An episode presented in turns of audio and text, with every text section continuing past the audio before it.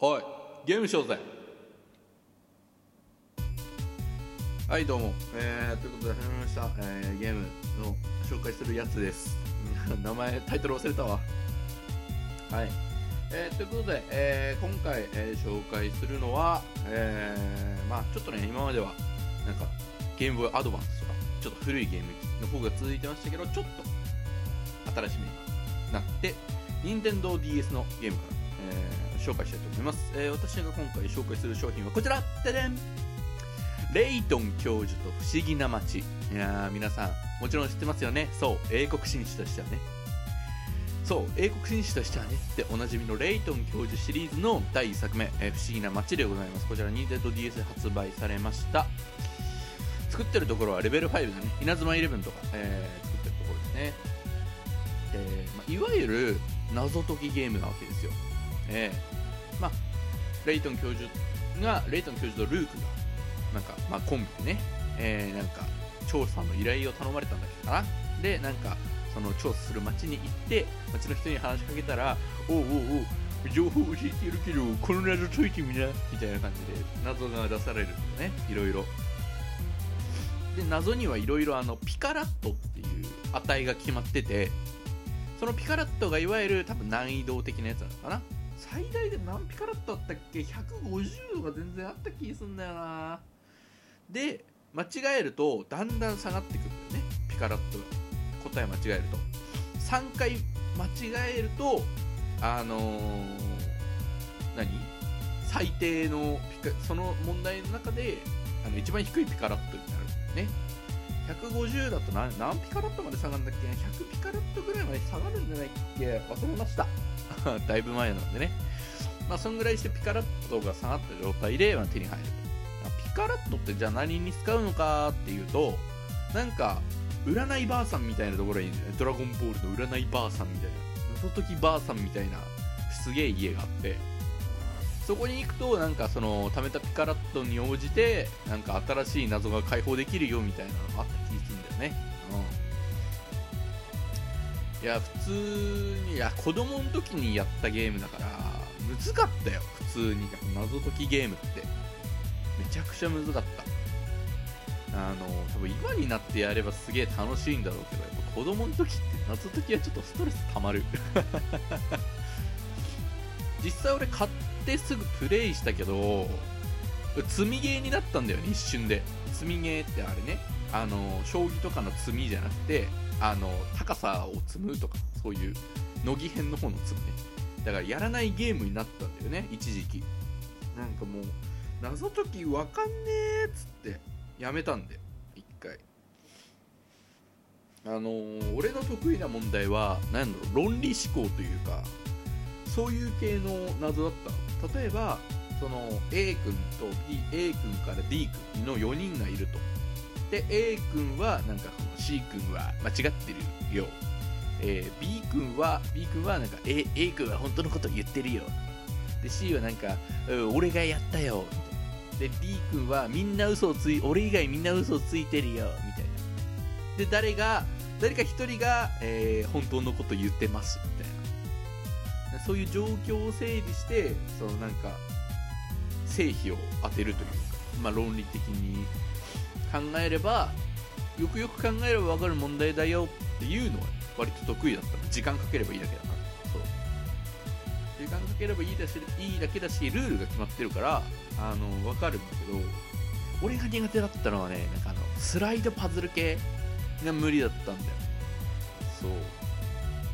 だから俺レイトン教授で一番苦戦したのが車だね。車のスライドパズルがあったの。あれマジで無理でさ。もうどこをどう動かせば繋がるのか全然分かんなくてもうえ、なんでもういいか？事故起こしてもいいから早よ出てこいみたいな駐車場から出れないんだ。頼むからこの車を駐車場から出してくれみたいな。体でさパズル出されるんだけどさ駐車場で縦と横の向きで止まる車なんてあるかいって思いながら見とった。その謎を。どういう止め方してんねんみたいな。事故起きるわみたいな止め方してるやつがあって。いやマジそれがつまずいたな最初。つまずいて子供の時心折れてもう無理だっつって。やめてポイって積んでた。でその2年ぐらい経ったとかななんかなんか久々にちょっと昔のゲームしようとかって思っていろいろ漁ってたらその不思議な箱が出てきて不思議な箱じゃない不思議な街が出てきてレイトン教授。あこれやろうって思ってやったわけ。2年越しにやるとね意外と解けるもん。なんか割とすんなり解けてお俺ここで止まってたんだみたいな。でバーってすんなり解けてよっしゃ行くぞっていう感じで。いやなんか高いピカラットの問題はねたびたび間違えたんだけどまあでも分かりやすいやつはねだいぶやっておもろかったんですよ。いろんなタイプの謎もあったしだからむ手応えとか歯応えのある謎もあったしなんかこんなこんな猿でも分かるわみたいな簡単な問題もあった、まあ、簡単なやつは50ピカラットとかめっちゃ低いんだけど30ピカラットとか。まあでもそれはおもろかっ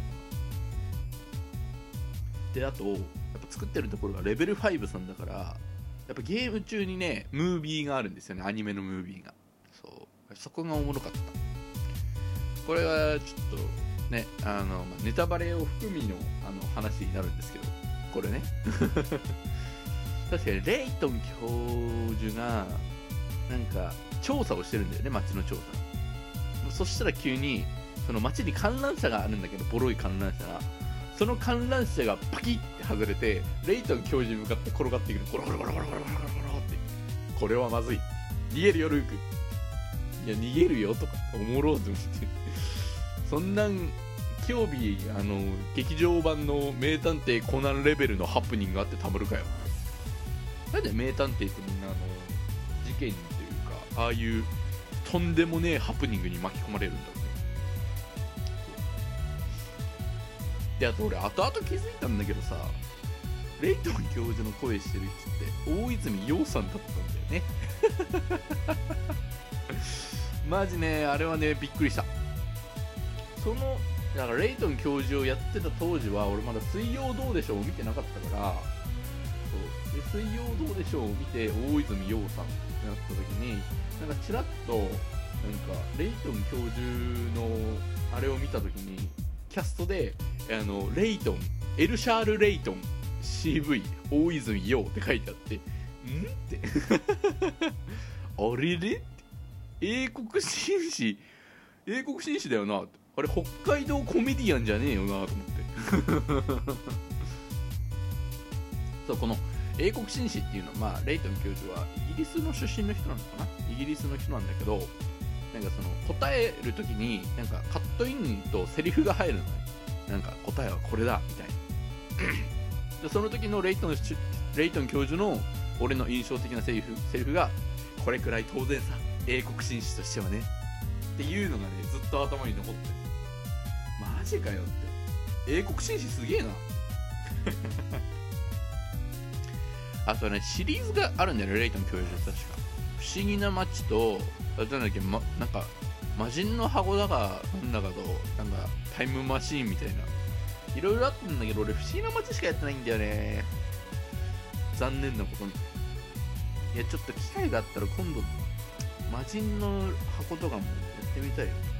どういうストーリーになるのか楽しみ。いや不思議な街のねストーリーはねめちゃくちゃおもろかったよ。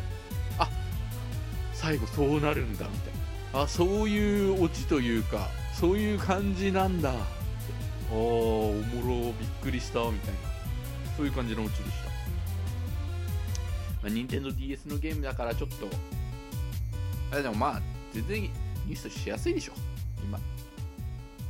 なんでもし皆さん自分の頭で、えー英国紳士になりたい方はレイトン教授不思議な街やってみてはいかがでしょうかということで今回のフラタンのゲーム体験記紹介したのは、えーレイトン教授と不思議な街でした。それではまたゲームしような。バイバーイ。